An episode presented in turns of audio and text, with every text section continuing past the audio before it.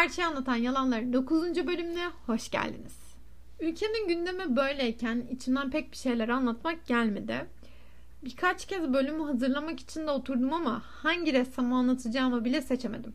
Sonra karşıma şu anekdot çıktı. Sanat tarihinin en tanınan, belki de en bilinen akımlarından biri olan empresyonizmin öncüsü Claude Monet 71 yaşına geldiğinde karısının ve oğlunun ölümünü görmüştü. Birinci Dünya Savaşı tüm şiddetiyle devam ediyordu ve katarak olmuştu.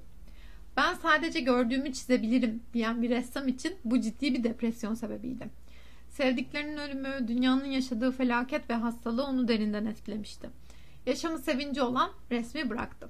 O zamanın Fransa Başbakanı George Clemenceau, Monet'den halkı savaşı kasvetinden çıkartacak bir eser yaratmasını istedi. Monet çok yaşlı olduğunu ve göreve hazır olmadığını söyleyerek bu teklifi reddetti. Fakat Clemenceau vazgeçmedi ve onu yasından çıkması için teşvik etti. Hatta katarak ameliyatı olması için de ikna etti. Ve Monet bahçesindeki nilüferlerden ilham aldı. İzleyenleri 360 derece saran Nilüferler serisini sundu. E, bu eserler oval bir salon için e, zaten tasarlanmıştı. Ve gerçekten resimlerini de paylaşırım. İnanılmaz bir müze. Monet'in ölümünden birkaç ay sonra Langerie Müzesi'ndeki plana göre yerleştirildi. Yani Monet son halini göremedi maalesef. Ee, sürrealist ressam Andre Masson gördükten sonra bu eserleri izlenimcilerin Sistine Şapeli olarak adlandırdı. Aynı zamanda da bu set dizi 20. yüzyılın başlarındaki resmin en büyük anıtsal başarılarından biri olarak alınıyor. Bu hikayeyi okuduktan sonra tamam dedim. Bu bölümün misafirini buldum. Claude Monet. Çok küçük bir kendi düşüncelerimi eklemek istiyorum. Ne olursa olsun zevklerimizden, gelişimimizden, hayat biçimimizden vazgeçmemeliyiz. Özellikle elimizde olmayan sebeplerden dolayı. Çünkü bunlar bizim insani değerlerimiz ve temel haklarımız. Kimsenin elimizden almasına hakkı yok. Eğer bunlardan ödün verirsek hayatımızdan da ödün vermiş oluruz. İstila ister sessiz ister sesli olsun içinde yaşadığımız hayat bize ait. Pes edersek oyunu kaybetmiş oluruz. Monet'in hayatına geçmeden önce açıklayalım. Nedir bu empresyonizm? Rengi ve ışığı yakalamaya çalışırken eski gelenekler tarafından dışlanan, hor görülen ressamların artık yeter diyerek masaya yumruklarına vurmasıyla resmi ve hatta tüm sanat dallarını etkileyecek bir sanat akımı ortaya çıktı. Empresyonizm. Türkçe adıyla izlenimcilik. Benim en favori zamanlarımdan biri 19. yüzyıl Fransa'sında doğdu. Akımın temsilcileri yani empresyonistler tarihten yeni manzaralar yaratmak yerine eskisinde olduğu gibi manzara ve modern yaşam resimlerini yapmayı tercih ettiler ve yeni bir anlayış doğurdular. Resmin kahramanı olarak ise insana değil ışığa yöneldiler. Konuları ise dansçılar, piknikler, kayıkla gezintiler, kafe manzaraları ve doğaydı. Yani empresyonistler için keyif insanlarıydı diyebiliriz. 1870'lerde Paris'te Huysuz Sezen, onun hocası Pissarro, balerinleri resmeden Degas, tatlı kızları resmeden nasıl anlatayım bilemedim Renoir, isim benzerlikleri olan Monet ve Manet gibi ressamların özgürce hareket etme dürtüsü vardı. Ve akademinin onları görmezden gelmesiyle bu dürtü daha da ateşlendi. Ve bu ateşte birbirlerine destek olup daha fazla ürettiler. Ve ürettikçe beraber bağımsız sergiler düzenlemeye başladılar. Bu sanatçıların ortak bir noktası vardı. Özgürlüğün prensiplerini arıyorlardı. Fakat gittikçe her ressam kendi estetik ilgisi ve prensiplerinin izini sürer oldu. Fakat empresyonizm kısa süreli varlığında sanat tarihinde bir devrim olmayı başardı.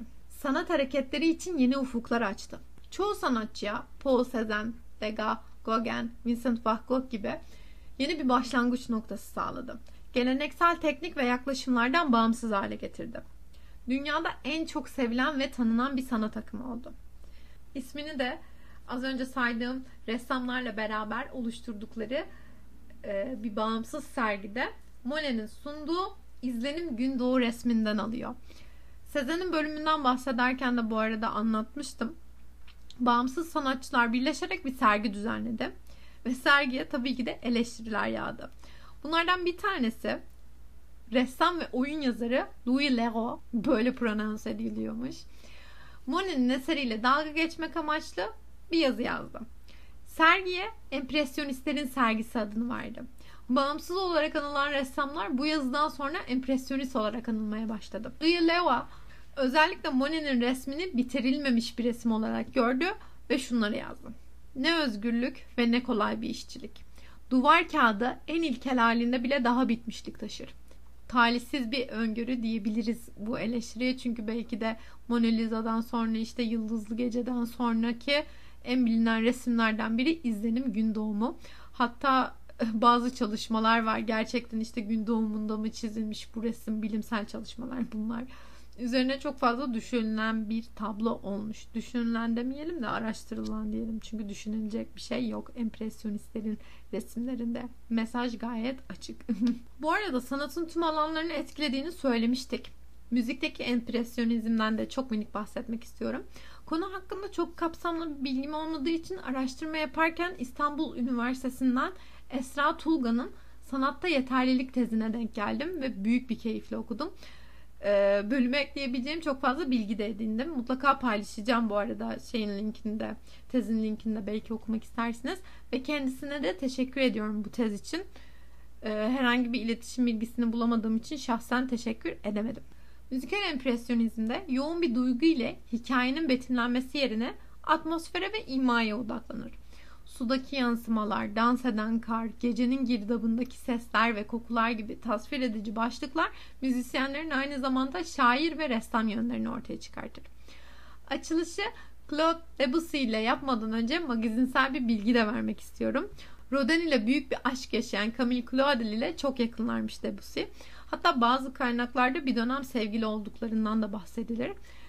Tüm bu devrimsel derecede yetenekli insanların aynı dönemde olması gerçekten çok güzel bir tesadüf. Ve karşınızda Debussy dinletisi. Karşınızda mı denir? Kulaklarınızda mı denilir? Bilmiyorum hiç kulaklarınızda diye bir laf mı? Neyse dinleyelim.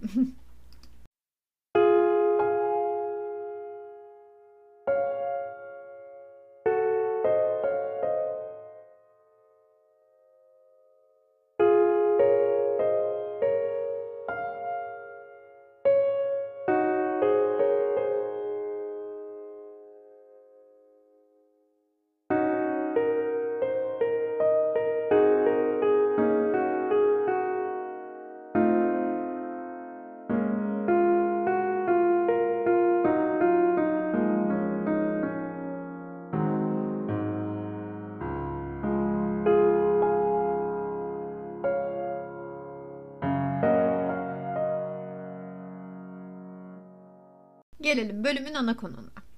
Claude Monet dediğimiz zaman çiçekler ve renklerin harmonisi gelmeli aklımıza. 1840'da Paris'te doğdu. Dördüncü bölümde anlattığımız heykeltıraş Rodin'den iki gün sonra bunları söylüyorum psikopat değilim listesini tutmuyorum sadece çağdaş olduklarını bilin diye. Annesi bir ses sanatçısıydı babası ise her kaynakta değişiyor bu arada. Ben bakkal dükkanının olduğunu seçtim e, bakkal dükkanı vardı. 5 yaşındayken e, Normandiya'ya taşındılar. Normandiya'da Fransa'nın kuzey kıyıları oluyor ve doğasıyla cennet bir yer. İnanılmaz güzel. Okulda başarılı bir çocuk değildi ama çizdiği karikatürlerle tüm şehirde tanınıyordu. Ve taşındığı Normandiya'da 18 yaşına geldiğinde Icin Budan'la tanıştı. Budan Monet'in sanat anlayışının ve temelini oluşturan kişidir. Onu karikatür değil de resim yapmaya teşvik etti çok iyi resim yapabilirsin neden ressam olmuyorsun diye kafasına ressam olma fikrini empoze etti. Ve böylelikle Monet'in resim kariyeri başlamış oldu. Monet'i dışarıda resim yapmaya alıştıran ve izlenimciliğin gelişmesinde en çok rol oynayan ressamlardan biridir Boden bu arada. Onun da hikayesine birazcık değinmek istiyorum. Bu arada bu isimler Fransızca olduğu için yanlış telaffuz edebilirim. Yani hazırlamadan önce bölümlere bakıyorum işte nasıl telaffuz edilir falan ama gerçekten çok zor. Neyse biz gelelim Boren'in hayat hikayesine. 20 yaşındayken kendine kırtasiye dükkanı açan Boren işi gereği dükkanından alışveriş yapan sanatçılarla tanışıyordu ve arkadaş oluyordu. Van Gogh'un da en sevdiği ressamlardan biri olan Jean-François Millet'in da yüreklendirmesiyle 22 yaşında yani benimle yaşıtken resim yapmaya başladı. Ve şehirdeki sanat okuluna yazıldı. Ve burs kazanarak Paris'e gitti. Çoğu sanatçı gibi Lourdes'daki eserleri kopyalayarak kendini geliştirdi. Bu arada kendisini 3. E, bölümde bahsetmiştim. Mara'nın öğrencisinin öğrencisi. dıdısının dıdısı gibi oluyor ama bunu da eklemek istedim. Önemli bir bilgi diye düşünüyorum. 1857'de de kendi kişisel sergisini açarak bir başarıya ulaştı Boden. Monet ressam olmayı iyice kafasına koydu. Fakat bunun için Paris'e gitmek gerekiyordu. Çünkü sanatın kalbi oradaydı. Fakat az önce dediğim gibi Monet açık alanda resim yapmaya alışmıştı. Louvre'daki eserleri tekrar tekrar resmetmenin ona göre olmadığını, kapalı bir ortamda kalmak istemediğini düşünüyordu. Kendi kendini geliştirebileceğini düşündü. Ailesinin sanatçı olmak istediğini de ikna etti. Fakat teyzesi, e, zaten sonrasında da anlatacağım, teyzesi maddi destek sağlayan kişi Monet'e bu durumdan endişe duyuyordu ve o yüzden bir atölyeye yazılmasını istedi ve Charles Gray'nin atölyesine yazıldı. Charles Gray de İsveç asıllı fakat Paris'te büyümüş bir sanatçı. Gerçekten de kral bir abi kendisi. Dönemin Paris'i Avrupa kültürü için kutsal ve her sanatçı papucunu Paris'e atmaya bakıyor. Prestijli atölyeler de var fazla ama çok fazla istek fiyat pahalılığını doğuruyordu. E, Glaire'in kendisi de genç bir sanatçı olduğu dönemden çok iyi biliyordu ki bu eğitim ücretleri eğitim için bir engel teşkil ediyordu. Kendi öğrencilerine bunu yapmak istemiyordu ve bu yüzden öğretilerini ücretsiz sunuyordu ve kalitesi de gayet iyiydi. Eğitim anlayışındaki bir diğer güzellik ise diğer atölyelerdeki gibi bir baskı yoktu. Özgür bir eğitim sunuyordu ve Monya burada kendi gibi özgürlükçü düşünen bir sürü arkadaş edindi. Bunların biraz sonra sayacağım isimlerin hepsi çok başarılı ve bilinen ressamlar olacaktı sonrasında. Renoir, Pissarro, Bazil gibi. Ki biliyorsunuz Pissarro da Sezen'in akıl hocası diye bahsetmiştim. Akıl hocası da deyince böyle çok büyük bir yaş farkı algılanıyor ama sadece 9 yaş büyük çağdaşlar yani. Charles Gray'nin öğrencileri sunduğu bu eğitim anlayışı sayesinde sanatçılar çevrelerindeki doğanın olanaklarını keşfetti ve aralarındaki bilgi alışverişin, e, ilişkinin birebir öğretmenleriyle olan alışverişten çok daha faydalı ve çok daha önemli olduğunu fark ettiler.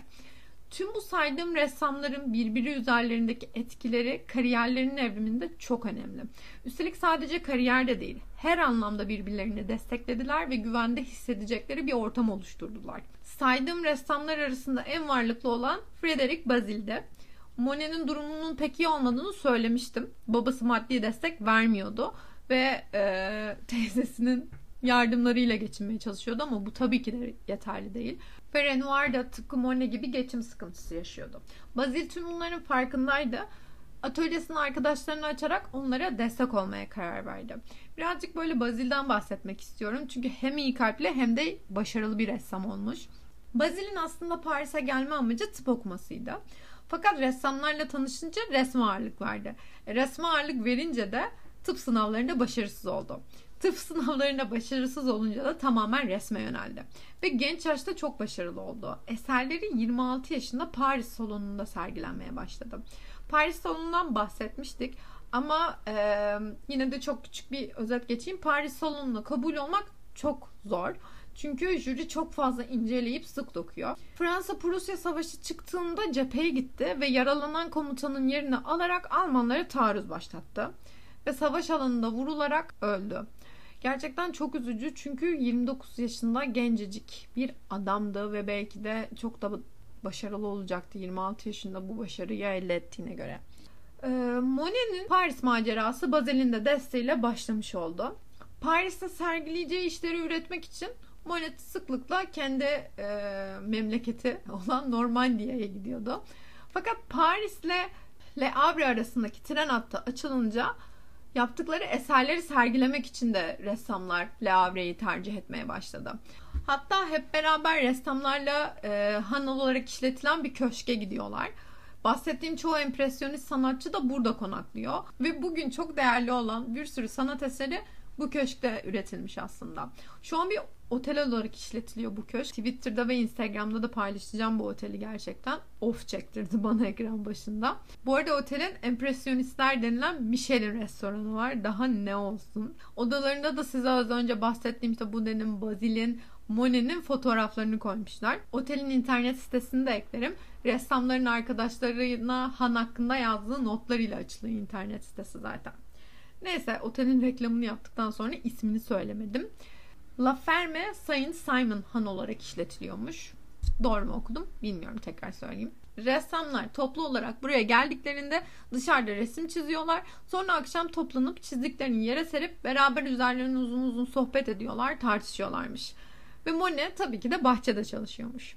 Monet'in o dönemde gerçekten büyük bir şansı var. Çünkü ressamlar birbirlerinin arkasında durup hep destekliyor. Çoğunun eserleri de salon tarafından reddedildiği için aynı mağduriyeti paylaşıyorlar. Şimdi bu kadar salon salon demişken tam böyle net ne olduğunu da açıklayayım bari. Paris Güzel Sanatlar Akademisi her sene ki çok e, prestijli bir okul Paris'in sergi salonunda bir sanat gösterisi düzenliyor. Ve bu sergide eserleri sergilenen sanatçılar komisyon ücreti alıyor, ödül kazanıyor ve doğal olarak saygınlıkları artıyor. Genç bir ressam için salon kendini tanıtmasının tek yoluydu diyebiliriz. Çünkü o zaman herhangi bir galeri veya eserlerini sunabilecekleri bir art market yok. Veya nedir bu NFT diye tartışılmıyor. NFT mi yapsak falan filan diye.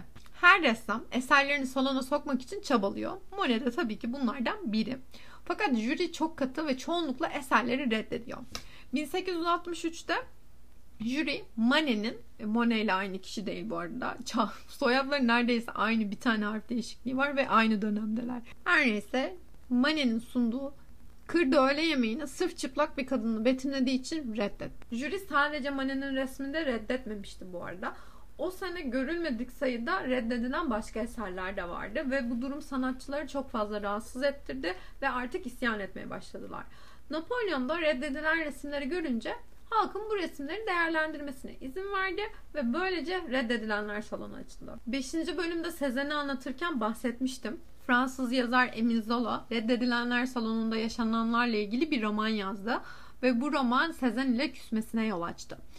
Emile Zola sıklıkla ressamların sanat ve sanatlar arası ilişkilerine dair kuramların tartışıldığı stüdyo ve kafelerdeki haftalık toplantılara katılıyordu. Ve o tartışmalarda fark etti ki empresyonizmin sanat ile olan ilişkisi kendi ideallerinin yansımasıydı. Zola sonrasında Sezen, Manet, işte Monet'i, Degas ve Renoir gibi ressamları makalelerinde savundu. Kitabı yazarken de arkadaş olduğu bu ressamların yaşadıklarından etkilendi ve karaktere hepsinden bir şeyler ekledi. Örnek olarak kitaptaki karakterin adı Claude ve tamamlamaya çalıştığı eser Manet'e ait olan az önce de söylediğim reddedilen Kırda Öğle Yemeği tablosu. Kitabın sonundan bahsetmeyeceğim belki okumak isteyen olur ama e, finalinde empresyonizmle artık gelecek görmediğini ortaya koydu. Ve doğal olarak bu durum bizim empresyonist ressamları gücendirdi. Zola'ya karşılık olsun diye aralarında bir fon oluşturarak Manet'in Olympia adlı resmini satın alarak Louvre'a astırdılar. İşte böyle. Monet'in salon geçmişinden bahsedelim birazcık da. Sanırım sadece iki eseri salonu kabul oldu. Bir tanesi e, İskele'den ayrılan gemiler adlı bir tablosu. Zaten özeti resmi anlatmaya gerek yok ismi özetledi. Bir tanesi de ileride evleneceği model Camille'i resmettiği The Woman in the Green Dress adlı eser. Bu eser Monet'in olumlu geri dönüş alan nadir eserlerinden biri. Fakat bu eseri gördüğünüzde fark edeceksiniz ki resim Monet'in tarzı değil. Zaten sergiye de tamamen farklı bir resimle katılmayı düşünüyordu Monet. Atölyeyi ziyarete gelen kendisi de çok önemli bir ressamdır ve başarılı bir ressamdır da. Gerçekçilik akımının öncüsü Gustave Courbet resmin zamanında bitmeyeceğini anlıyor ve Monet'e kısa süre içerisinde tamamlayacağı başka bir konu bulmasını öneriyor. Bunun üzerine de Monet teslime 4-5 gün kalmasına rağmen ani bir kararla Camille'in resmini yapmaya karar veriyor. Camille'in üzerindeki bu güzel yeşil elbise de kiralık bir elbise aslında. Monet'in elbise alacak parası bile yok. Camille'den bahsedelim birazcık da. Camille Monet ilişkisinde çok destekledi. Çünkü Monet ciddi finansal zorluklar yaşıyordu. Fakat aynı zamanda oldukça problematik bir ilişkiydi. Çünkü Monet ve babasının arasının daha da bozulmasına sebep verecekti. E, Prusya Savaşı olduğunda Monet Camille'le beraber Londra'ya sığındı ve burada Camille'in e, Monet'den bir çocuğu oldu ve gayrimeşru bir çocuktu bu. Monet'in babası da bu duruma göz yummadı veya hoş görmedi. Zaten Monet'in babası oğlunu daha klasik bir yaşam şemasında görmeyi istiyordu. Sanatsal kariyerini desteklemiyordu. Monet babasının eksikliğine tabii ki de kızgındı ve bu durum Camille'le oğluna daha sıkı bağlanmasına yol açtı. Elindeki şemsiye ve ayaklarının dibindeki oğluyla Camille Monet'in resimlerinin ana figürü haline geldi. Bu arada maddi zorluk maddi zorluk diyoruz. Bu arada çocuk yaptı. E, doğal olarak hayat daha da zor bir hale geldi. Basil'in maddi yardımlarından bahsettim. Aynı zamanda Corbett ve Manet de maddi yardımda bulunuyordu. Hatta Manet e, resimlerini satın alıyordu Monet'in. Şöyle bir anısı var Monet'in. Maddi sorunlarından dolayı kirayı ödeyemediği için ev sahibiyle problem yaşıyor. O sırada da büyük boyutlu bir resim çalışıyordu ve bitirememişti. Buradan sonrasını kendi ağzıyla açıklayayım. Kiramı ödemek zorundaydım. Param olmadığı için bu resmi ev sahibine teminat olarak bıraktım. O da resmi rulo haline getirip mahzene koydu. Param olduğunda dönüp resmimi alacağımı söylemiştim. Sonunda resmi alacak kadar param olduğunda geri döndüm ama resim nemden küflenmişti. Monet'in bu duruma ne kadar üzüldüğünü şöyle anlatayım. Bu resim hakkında arkadaşlarına sık sık şöyle yazıyormuş. Bu resimden başka bir şey düşünemiyorum. Bitirmezsem delireceğim. Gerçekten vay benim emeklerim olayı. Ama sonrasında Monet bu tabloyu üç parçaya bölüyor. Hatta bir parçası kayıpmış hala. Bu arada hayatı boyunca geçim sıkıntısı çekse de hiçbir zaman kötü gözükmezmiş Monet.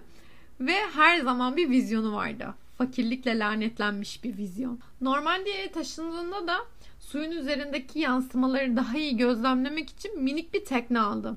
Ve diğer ressam arkadaşlarını teknesinde ağırladı. Bu dönem Monet'in iyi günleri. Çünkü ileride 8 çocuğa bakmak zorunda kalacaktı. Camille ikinci çocuğunu doğururken öldü ve eskiden çalıştığı zengin bir ailenin hanımı olan Alice ile evlendi. Alice'in kocası varlıklıydı ve Monet'in de patronuydu. Fakat iflas etti ve adam iflas edince 6 çocuğunu ve karısını bırakarak kaçtı. Alice ve Monet sonrasında evlendi. Monet'in iki çocuğu, e, Alice'in 6 çocuğu etti 8, 2 yetişkin 10. 10 kişi Güverne'deki büyük bahçeli eve taşındılar. Ee, bu ev Monet'in son 30 yıldaki başlıca ilham kaynağı oldu ve bu evin bahçesine meşhur Japon bahçesini inşa etti ve nilüferleri bu evde resmetti. Hatta şöyle söyleyecek ilerleyen zamanlarda. Bahçem benim en güzel şaheserim. Her zaman huzurla ve sevgiyle çalışıyorum burada. En çok ihtiyacım olan şey çiçekler. Belki de ressam olmamı çiçeklere borçluyum. Monet Güverne'de sadece huzuru değil aynı zamanda başarıyı da bulundu. Eserleri artık satmaya başladı. Üstelik sadece Fransa'da da değil, Amerika'da ve İngiltere'de. de. Ve eserlerini satması demek para kazanması demek. Sadece 6 tane bahçıvanı varmış. O çok sevdiği bahçesi ve zambak göletiyle ilgileniyormuş. Monet için diyebiliriz ki artık Paris'teki teorik ve eleştiriler savaşlara katılmak istemiyordu. Hatta şöyle eğlenceli bir magazinsel bir bilgi de vereyim. Alice'in kızıyla Monet'in büyük oğlu evlendi. Ve zaten bölümün en başında da söylemiştim. Monet'in büyük oğlu ölüyor. Fakat oğlu ölse de gelini onun yanından hiç ayrılmıyor. Çünkü o da bir ressam ve Monet tarafından yetiştiriliyordu. Hatta Monet'e asistanlık yaptı.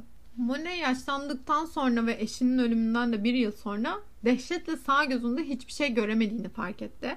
Ve hayatının son 15 yılını bu sıkıntıyla geçirdi hastalığı resimlerine parlak kırmızılıklar ve ton farklılıkları olarak yansıdı.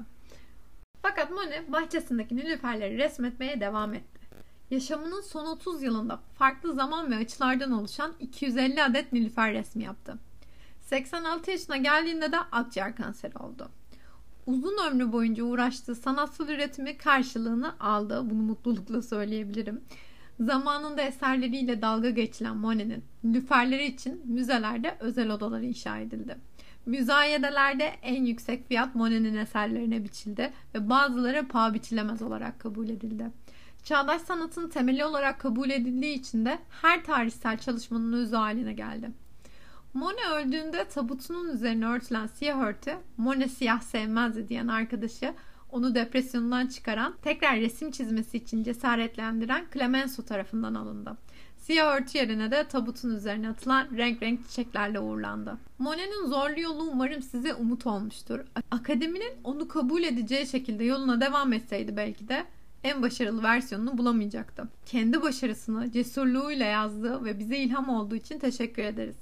Hepimiz hayatımızdaki çoğu problemden şikayetçiyiz parasızlık, kabul görmeme, şanssızlık, bahtsızlık. Ama unutmamak lazım ki yaşamayı istediğimiz hayatı inşa ederken etmenler bize sadece kolaylık veya zorluk yaratır. Önemli olan tıpkı Monet'in de yaptığı gibi istikrarla kendimize inanmak. Önümüzdeki bölüm görüşmek üzere. Kapanışı da bir diğer empresyonist müzisyen olan Satie'den yapalım.